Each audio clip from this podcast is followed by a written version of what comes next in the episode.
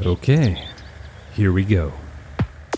Craig Alexander, otherwise known as Crowie, is an Australian triathlete, physiotherapist, media contributor, and a professional speaker.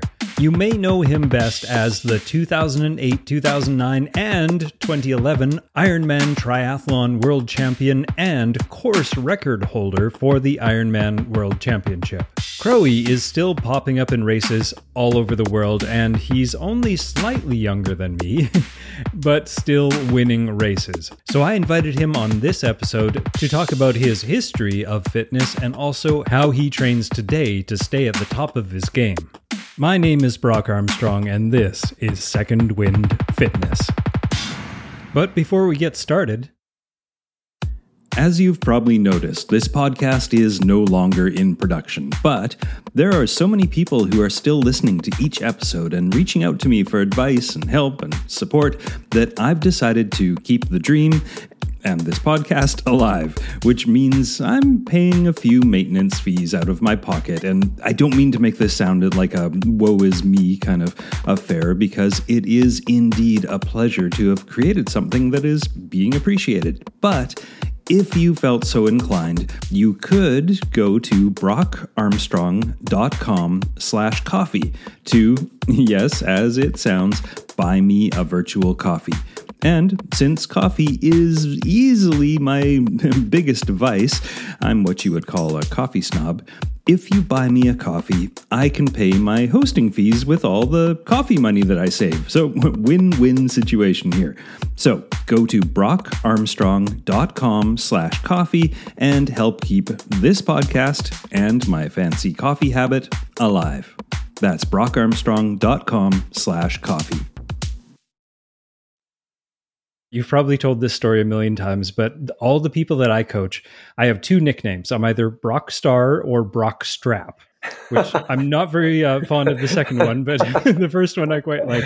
But people, I mean, my entire the entire time that I've known of you and and followed your career and stuff, you've been Crowie.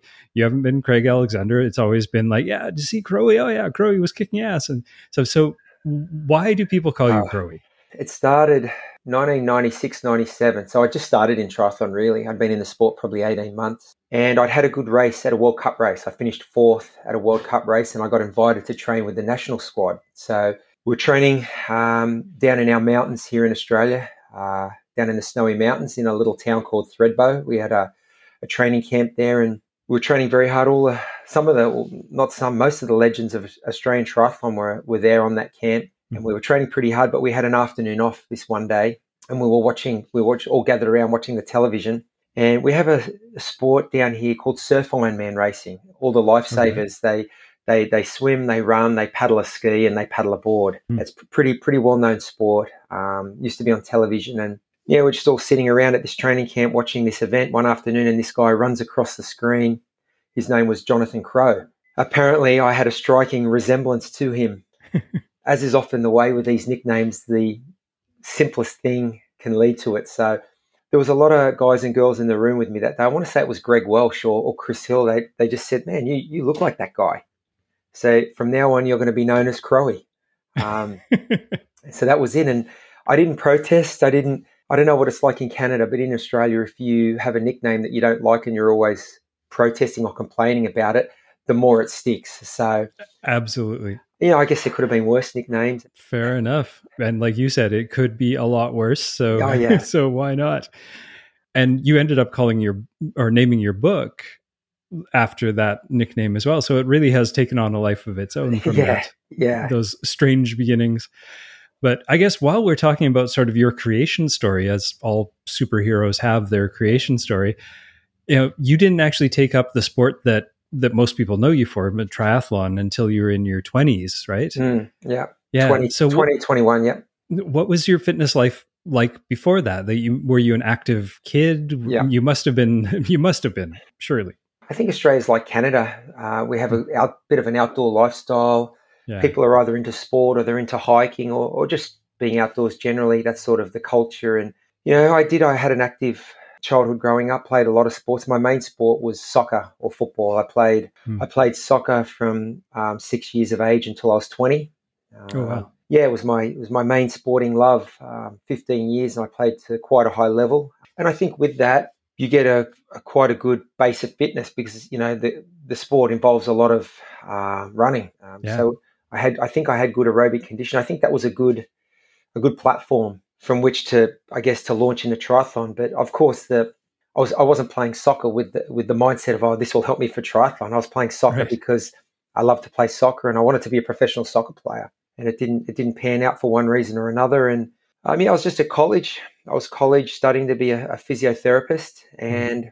I'd had a I had a couple of part time jobs while I was at college, and one of them was as a, as a labourer. I had a lot of I had this job with a lot of lifting, and I hurt I hurt myself. I got a hernia, and had about six months off all sports, and yeah, just part of the rehabilitation was I needed to rest. But then, yeah, my mum just said to me one day, I I probably had a late night out at the college bar or something. Shocking. So, yeah, she, the things you do at college, and she just said you used to be so active. You used to be so active. Now you don't really do any sport, and it was funny because I was having these thoughts about wanting to, you know, when you when you're active and then you don't do it, you get you get a little bit restless. I think I was getting a little bit restless, and I was I was mm. wanting to exercise or just get back in shape. And yeah, my mum said that to me one day, and the very next day I went out and just started jogging, just started running um, to mm. get back in shape, to get some sort of fitness back. And I started jogging every third day, and that became every second day, and that became every day.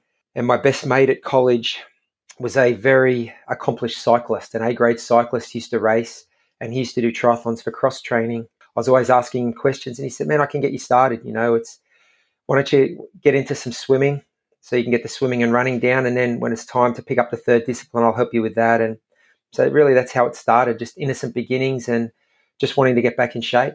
You know, that's such a, a familiar story, especially the part about running it seems to be kind of one of those defaults when the doctor or in your case your mom tells you like you you need to get back in shape or something that it just sort of the default is go out and do some running and i mm. guess in your case it, it worked really well because you had that soccer background you had that that base but even the way you describe it it was you did sort of ease your way back into it mm. now, was that because you had that physiotherapy training or was it just an intuition I think it was a bit of both. Certainly, studying to be a physiotherapist and learning the principles of endurance training and biomechanics and all the things that are important uh, for exercising or for running helped me every day of my career and still does to this mm. day. But I think there was a bit of an intuition there as well. I'd had a few injuries later in my soccer career, so I wanted to ease my way back in and and also, you know, if you think back to the mid to late 90s, triathlon was different then to what it is now. There wasn't the abundance of coaches. So mm. I, I, didn't have, I was pretty much self coached my whole career. So it's not like I had someone I could lean on for advice or, but I think it was an intuition that, you know, the, the way to get back into it is as much as I want to jump into it at the deep end, I've, you know, I, would had a few lower leg issues towards the end of my soccer career, injuries, impact injuries, and just wanting to, uh, I guess, dip my toe in rather than dive in at the deep end. So, um, but it, it, came around really quickly. I think the body's very smart, and when you subject it to something, you get adaptations, and then you just progress. So, um, you know, at that time at uni, we were learning about the principles of endurance training and and progressing the training and getting those adaptations and yeah, so just sort of, I guess it was a timing thing and an, an intuition thing. So it sounds like you were you were in university you were working as a laborer and you were also training for a triathlon. That's quite a, a, full schedule. How did you manage to balance all of those things and not just end up injured and burnt out and failing classes and actually became a professional triathlete at the end of that?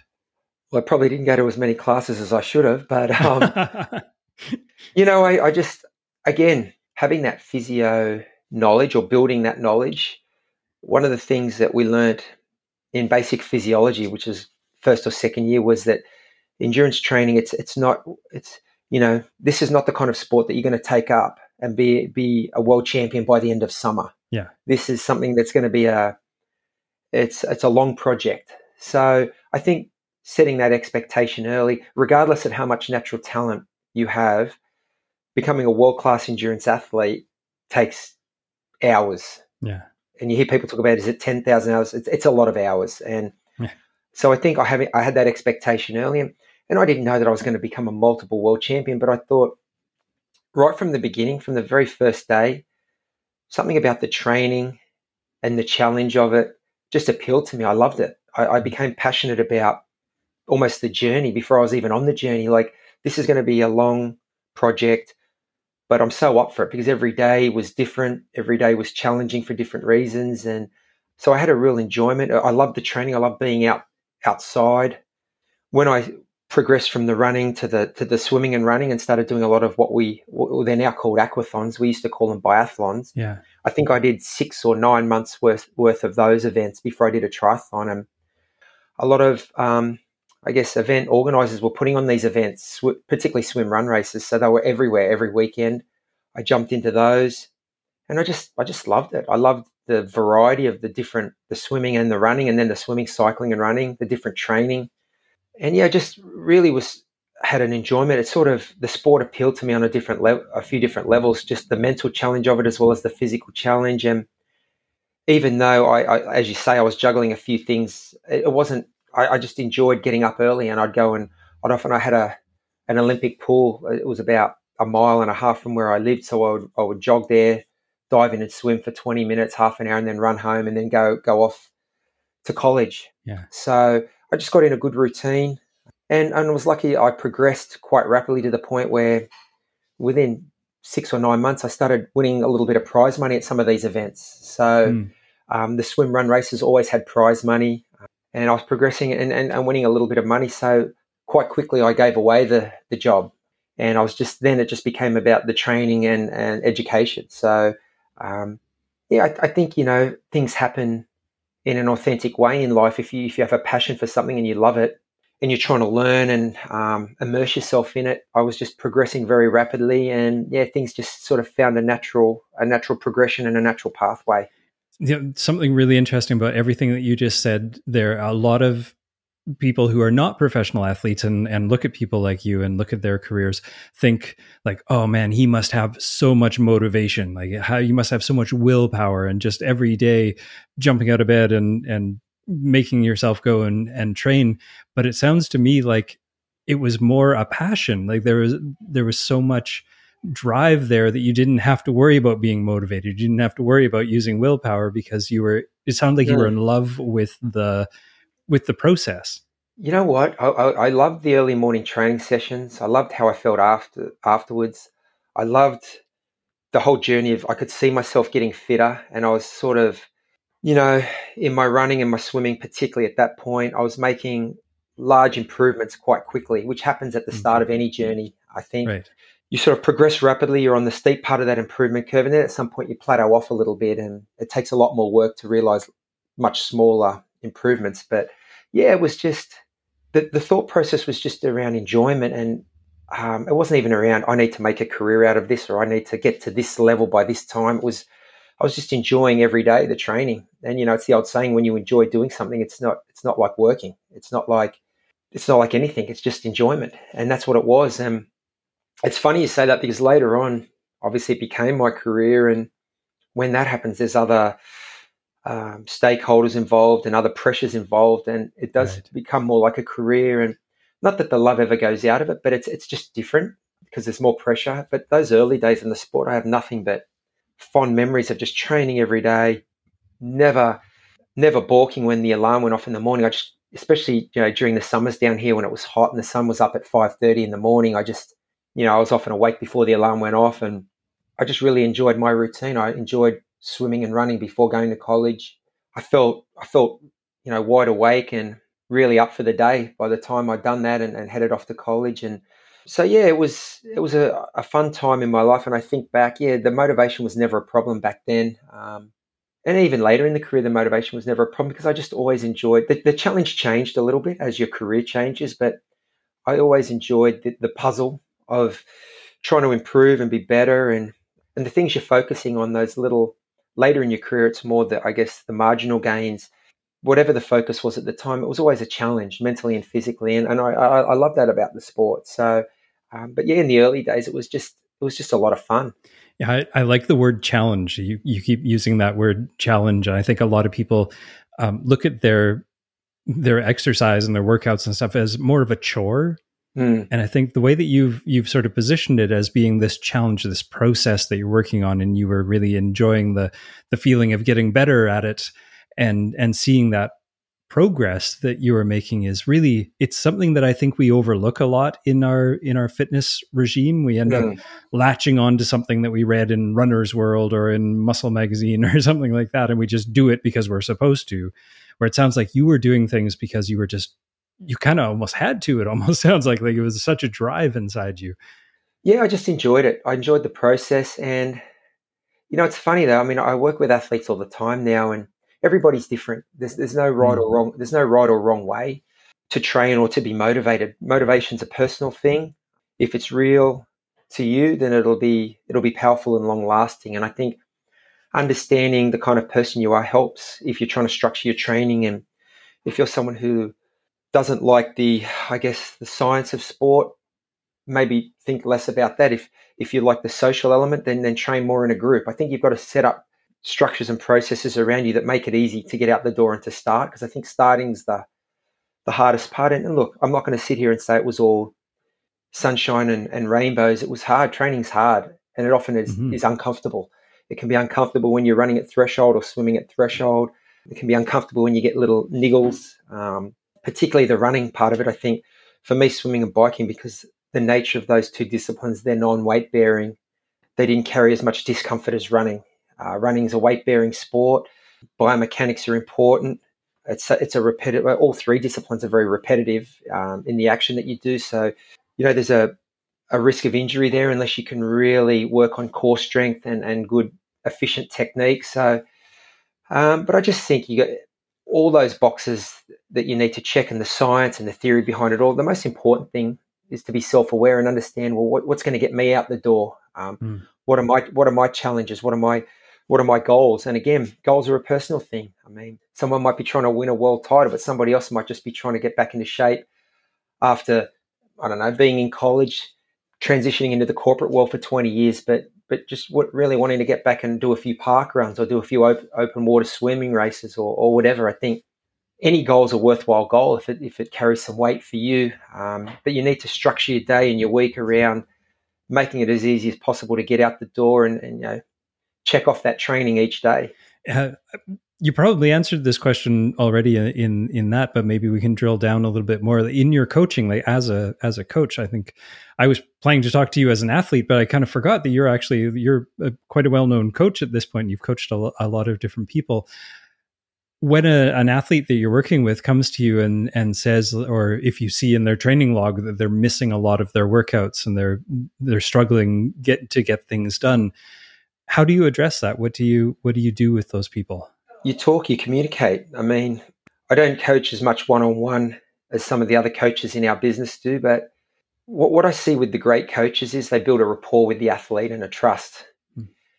The theory of endurance training is quite easy to grasp. You can Google the principles of endurance training, successful endurance training, and, and you can read about all the important elements of consistency, working on endurance, speed, strength, technique, recovery. But I think the key the key point is it's it's not about you know getting a person or molding an athlete to the theory. It's about molding the training to the person. And mm. what's this person's day look like? Are they are they on their feet? Are they a labourer or are they in an office sitting down? You know, in this position with with their hips closed off. How does that impact the training later that evening? I mean, getting to understand the person's situation. What's their What's their family life like? Are they running around all weekend at kids' sport before they get to their own training? I mean, it's about understanding how to mold the training and the principles to fit the person, not the other way around. And you know, it's not an exact science, and there's more than one. There's more than one way to skin a cat, as they say. I think there's there's not so much a right and wrong as what's what's right for this person in this situation. So yeah, it's it's a challenging thing. I, I think understanding the science and the theory is one thing, but then just applying it in an individual situation takes a little bit of experience and insight. So well said. It really, you do need to look at the person as an individual because like mm. you said the the training itself is really like we only have a few variables there's just like yeah. distance duration intensity there's not a lot to play with there but for the individual it's it's so different and the individual time of life. Mm. Like you were, quote unquote, the oldest athlete to ever win an Ironman World Championship at 38 years old. I'm sure even in your time, how you've been a professional triathlete now for 26 years, 27 years. It's been a while. Yeah, quarter of a It's century. been a while. yeah. I'm sure even like you as just as yourself as Craig Alexander, you're you've had to approach your own training in very different ways in that time as well. I expect. Yeah, well, your body changes and you change. Um, and then the time of life changes. Uh, uh, you know, different times you you have children, you have other things going on, you have opportunities outside of the sport, and it's about finding a balance. I think, like anything in life, and sometimes finding a balance means juggling three or four things at the same time. Often, if you want to be world class at one thing, finding a balance means being able to focus on that one thing and, and being able to shelve everything else for that for that period of time. Mm. That can be the balance. So yeah, I think it's just about understanding yourself and the people around you and, and what's important for you. So and then within that, how you change over the journey because obviously, you know, as a 20 year old, 21 year old coming into the sport, I'd played 15 years of soccer, so I think I had some aerobic conditioning, but a lot of the running in soccer is speed, sprinting, agility. Changing directions, which you don't really do in triathlon. Absolutely. And I think that gave me a good foundation. I think it built a lot of good core strength and stability, that, that lateral movement in soccer. Mm. Obviously, in triathlon, you don't need any of that, but um, it was about building on that and building the aerobic conditioning to be a world class athlete, which takes years. And then at, at some point, you are a world class athlete. And it's about just refining things. And you get to a point in your career where you don't need those countless hours anymore and you can't do them. You can't do them. Your body doesn't Mm. recover the way it used to. So your body's changing. So not only are you changing, I guess, through your life emotionally and, and the things you have to deal with on a day to day basis, but physically, physically and physiologically, your body's changing. Um, your recovery is not what it used to be. The kind of sort of focus work and training has to change. Certain things diminish with age, like speed and strength, Mm. whereas en- endurance keeps accumulating. So maybe the focus in training and the balance needs to shift with those variables that you mentioned before. So I think it's about playing with all of those things. It's kind of I liken it to a, an equalizer on a sound system. Some things get dialed up, other things get dialed down, and, and you just change the balance all the time depending on because you're always evaluating and reevaluating as well. We have, you know, one of the great things that's changed with my time in the sport is the technology that's come into it, the software, but also the wearable technology, so we can track our training a lot more closely. Mm. You know, heart rates, powers, also technical elements, and we can reevaluate and see how things are changing and um, maybe what we need to address. So yeah, I think we're a lot smarter than with the training. I mean, there's always been great coaches and great great minds in endurance sport, but I just think you know the science and the technology and the innovation has infiltrated all areas of life and it's infiltrated sport now. So we can track things a lot more closely. We can prescribe training a lot better. Hmm. There's a lot more great techniques around recovery, different things that have come in that have that have helped recovery, which I think obviously that helps. I mean, the very premise of a successful endurance training plan is consistency of work over time, just being consistent and being able to back up session after session, day after day. I think implies some sort of good recovery in there. Yeah. You need that recovery focus to maximize the training that you do. And I think our ideas around recovery have really changed and improved over the last 20 years. So hmm it's about playing with all of those ideas, though, um, because there's a lot of things in play. Yeah, there really is. And I want to dig into the gear and the recovery gear. But first, we need to take a short break and go and pay our membership fees. Do you like to shop on Amazon.com and enjoy supporting this podcast? You do? Well, have I got a deal for you. If you start your Amazon shopping adventure by going to brockarmstrong.com slash Amazon, I will get a small percentage of the money that you spend. And the best part is that you don't pay anything extra. This all comes out of their pockets.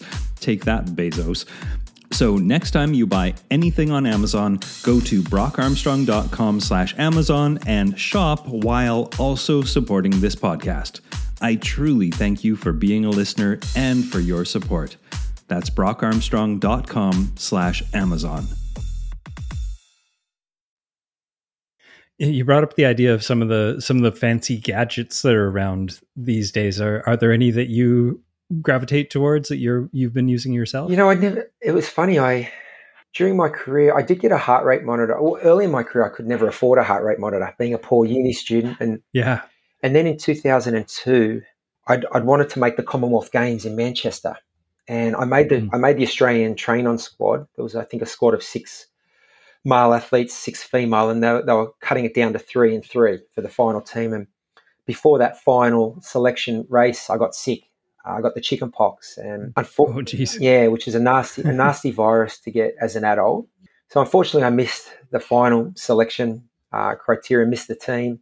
More importantly, I had to rehab, and that's when I got a, a heart rate monitor because it was the way I could monitor my resting heart rate the doctor I was working with at the time said, you know, you, you really want to monitor what your heart rate's doing first thing in the morning to see if your body's fighting this virus. And so that's when I first got a, a heart rate monitor. And it was interesting that it gave an insight into what the body was doing, how you were, how well recovered you were, um, you know, how hard the body's working, not only during training, but all the time. So that was the first, I guess, little gadget or wearable piece of technology that I got. And five or so years later, when I stepped up to race Ironman, I got a power meter on my bike, which I think was very helpful, more so in helping me go slower when I needed to go slower rather than going faster. Um, it's not just about going fast all the time, it's about being in a, a certain training zone for a certain amount of time each week.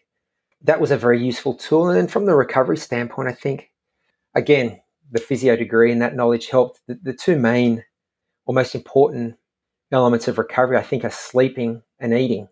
Mm. nutrition. Mm-hmm. You know, the, the way you so basic. yeah, yeah. So yeah. how you sleep and how how well you sleep and how much you sleep is very important, and and what you eat, not only for your training, but in life in general. What you how you fuel your body, how you uh, enable to recover between sessions. My mindset around recovery always started there, but then yeah, again, being a physical a physiotherapist or having that knowledge, I, I always um, relied on massage and body work. Mm. You know, a big part of a big part of my weekly routine was, I guess, what I would call prehab rather than rehab. I would get in the gym three or four times a week, and I was doing a lot of exercises around just consolidating and working on my core strength and stability. So strengthening muscles, but also teaching muscles to turn on and to stay activated. Postural muscles that hold the pelvis. You know, just functional loading of the muscles through range, particularly into hip extension. Being able to have strong and activated posterior chain muscles. Um, and then further to that, yeah, so, so, so my core routine in the gym, I considered not only having, I guess, an advantages of great performance, but the advantage was was just staying injury free as well. You know, I wanted to, I wanted, I wanted my body to be strong and to be resilient enough to withstand the demands of training. And any any sort of action that you do repetitively, you want to be efficient. You want to be efficient. That's how that leads to great performance. So Mm. Um, that was I, I considered my gym routine part of my recovery, my recovery routine because when I moved well, I didn't get as fatigued and I recovered better. So I right. so that was part of my a big part of my recovery routine. And I think for me that my my recovery strategy always centered around sleeping well, eating well, massage, good body work, good work in the gym. Uh, so yeah, I, I lean on all of those things and um, and different technologies as well. Uh, because I just think, yeah, recovery is it's one thing to do the training, but it's probably the most underrated part of your whole regime. It's not exciting. yeah. But I really like what you said about um, the pre-recovery, like the the idea that by going to the gym and building the stability and building the strength, you're able to use your body in a way that doesn't beat it up as much. Yeah. So then the recovery doesn't have to be as as thorough. I've actually never really heard somebody put it that way before, but that is that is really smart. You hear about prehab like being like making sure that you've got the extension in your hip flexors and, and things like that. But the idea that you're actually setting yourself up to not actually incur as much damage and therefore not need as much recovery because you're spending the time building out stability is really really smart yeah and that's something that i think everybody could could learn from too like i think a lot of people may have been thinking oh sure yeah Craig's talking about being in, on a bike and then needing to run afterwards. But the same thing could be applied to sitting at an office desk chair yeah. in that same sort of postural, inactivated position and then wanting to go and play with your kids. Yeah, oh, for sure. Being in a car, sitting in a car for long periods of time each day, I think. Yeah, I mean, it just, again, I was very fortunate that my introduction to the sport came at the same time as I was at college learning about all of these things and the importance of. Good functional movement. You know, a lot of it we were learning around rehabilitating stroke patients or people who'd been injured. Mm. But there's a, but then the extension of that and was the applications in sport. And you know, all the examples that we would look at and examine were people who were very good, good swimmers, good runners. They had great technique. So the reason they were going so fast and so successful was because they had great technique. They were so efficient. But the, yeah, we, we also learn about the the recovery benefits of moving well as well. So there was a secondary benefit to to moving well, it wasn't only going quickly. It was you you minimised the damage to the body, therefore recovered better. So yeah, it became a big part of my routine. You know, over the last few years, you've still been popping up in in races. It's been a little bit harder to keep an eye on on exactly what you're doing. You're you're sort of just randomly popping up on my social media feed doing a race and and winning them still at at age 48 I, I obviously haven't been racing as much now due, due to covid but it's so inspirational to somebody like me to see like i'm 50 i'm a couple of years older than you but and i obviously was never a professional but i did enjoy doing triathlon and and seeing you still just dominating it do you have any training advice that you could share with me that, that you've uh, that you think an age grouper like me could benefit from? Yeah, I, I, think I think one of the mistakes I made as as I got older was I didn't relinquish the volume. I kept the volume up, and I really needed to drop the hmm. volumes down and just focus a lot more on strength work, specific strength work. So running hills, cycling hills, but also in the gym. Mm. Get in the gym more because there's a lot of exercises in the gym where the strength gains translate really well to the three disciplines of swimming, cycling, and running. You can, I think, time spent in the gym is time well spent. You can get a lot of.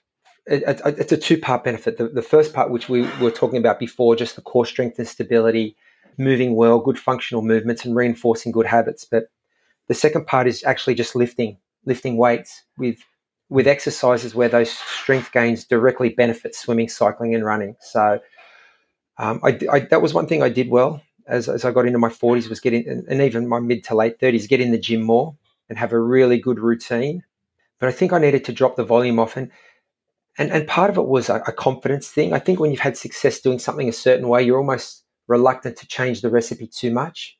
See, and that's where a coach would have been handy for me. Having a coach there mm. and having that someone with that confidence to say, no, this is what we need to do. So yeah, I think one of my big problems when I still doing the Ironman racing into my sort of early to mid 40s was I needed to relinquish because by that point I've got 20 odd years of endurance in my body. Yeah. And you hear you hear people all the time talk about oh you've got that that base, that foundation and you think, well what does that mean? Does that mean I can stop training and I'm still going to win races? No, it doesn't mean you can stop training, but it means certainly you've you've been investing in your training and making I guess liken it to making deposits in a bank account for a long period of time. And that bank account's growing and growing and growing. And, and now you can make some withdrawals. You get to that point where you don't have to do the, the volume that you once did. And really, you need to focus more on the things that are diminishing with age, which are strength and speed.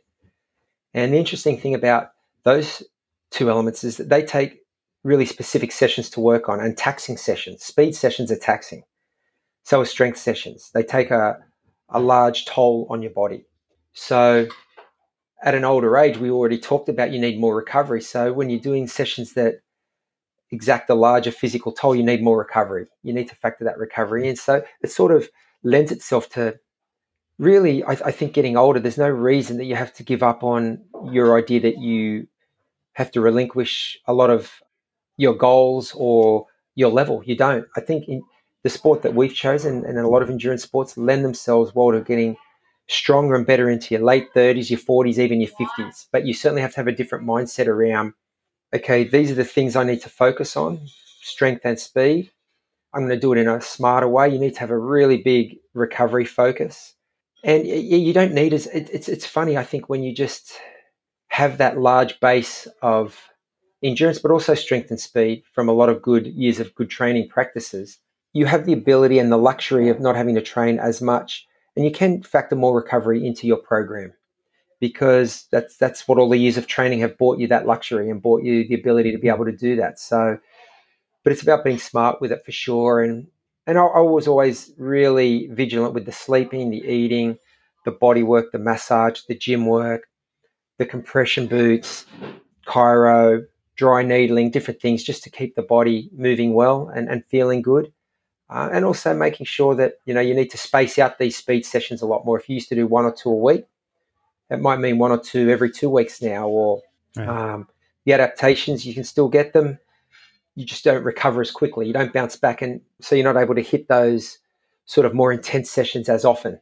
So you said something right at the beginning when you sort of mentioned the idea of doing strength training that hills, doing hills was a type of, of strength training. And I know there's a contingent of people who are listening to this podcast that are a little reluctant to go to the gym and don't really want to deal with barbells and dumbbells and stuff. So how how do you what were you sort of hinting at there using hills as a strength training device? Well, f- firstly, I would say don't be reluctant to anyone who's listening. Don't be reluctant to go to the gym. It's not as daunting as it may sound, but yeah, you, you certainly need good instruction there because technique is important in the gym for not only injury injury prevention, but for, for isolating and targeting the muscles that that you want. So techniques are very important. Anyway, I digress. Hills, yeah, no, I just used to um, I mean, you're running uphill against gravity, so you're loading the muscles more. It's, it's like doing a weight session, but a very specific weight session out on the road. Mm-hmm. Anytime you increase the demand or the load on a muscle, you're making it work harder. And riding and running hills force the muscle to sort of recruit more muscle fibers, and that's that's the premise of of strength work. Right. Recruiting more muscle fibers, but also more powerful contractions. So, and that's what that's what hill hill work does. So, yeah, no, I had a different a few different hills around here. I had a shorter, steeper one, some 45 second hills that I would run up and walk down.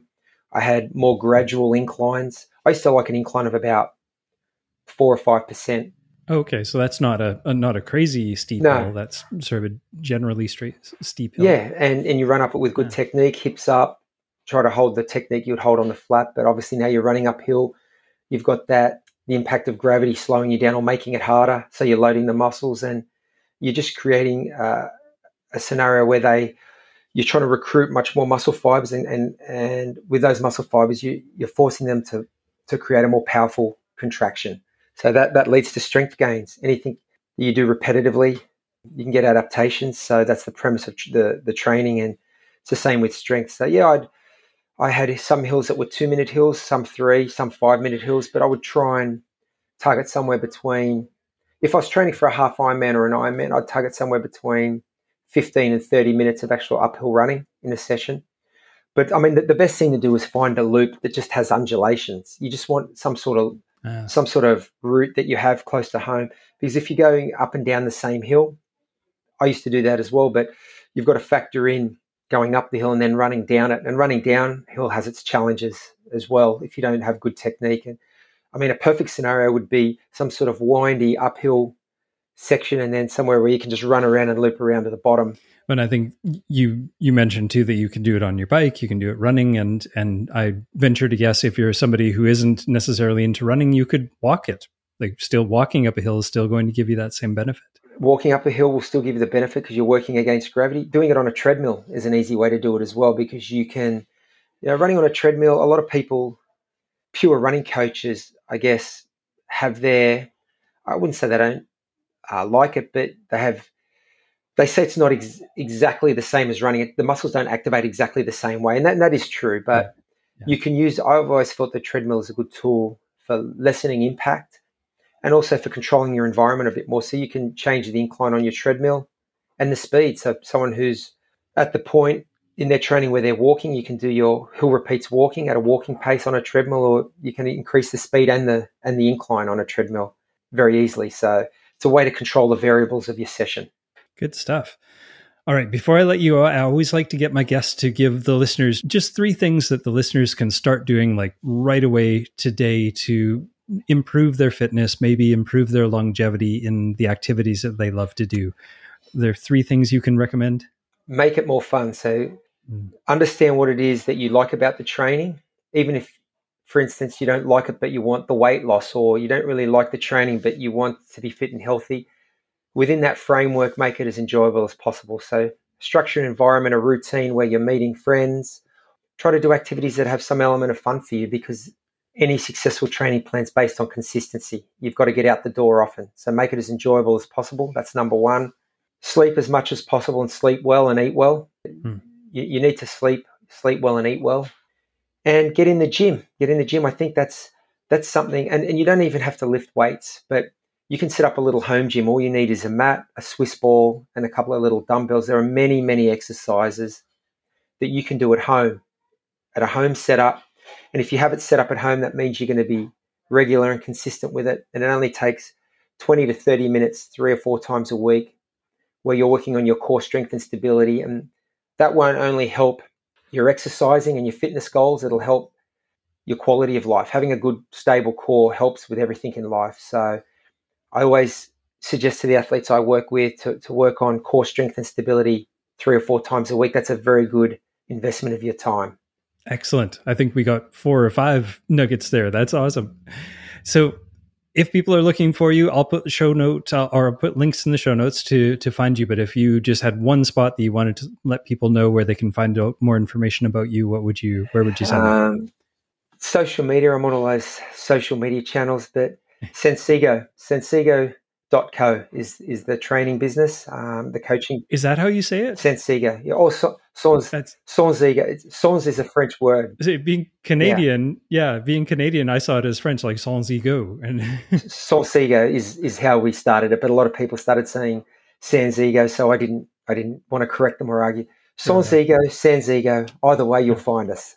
So it is without ego, is basically what what what we're getting yeah. at that was the premise of it. Yeah, if you want to improve at something, sometimes you need to drop the ego and just answer some harder questions about the things that you should be doing to get better. I think we've got the title for this podcast episode. Nice. Drop the ego. Yeah. All right. Thank you very much, Craig. This was a great conversation. I think people got a lot of information. So thank you so much for getting up super duper early and joining us on Second Wind Fitness. My pleasure, Brock. Thanks. Thanks for the opportunity to come on and have a chat.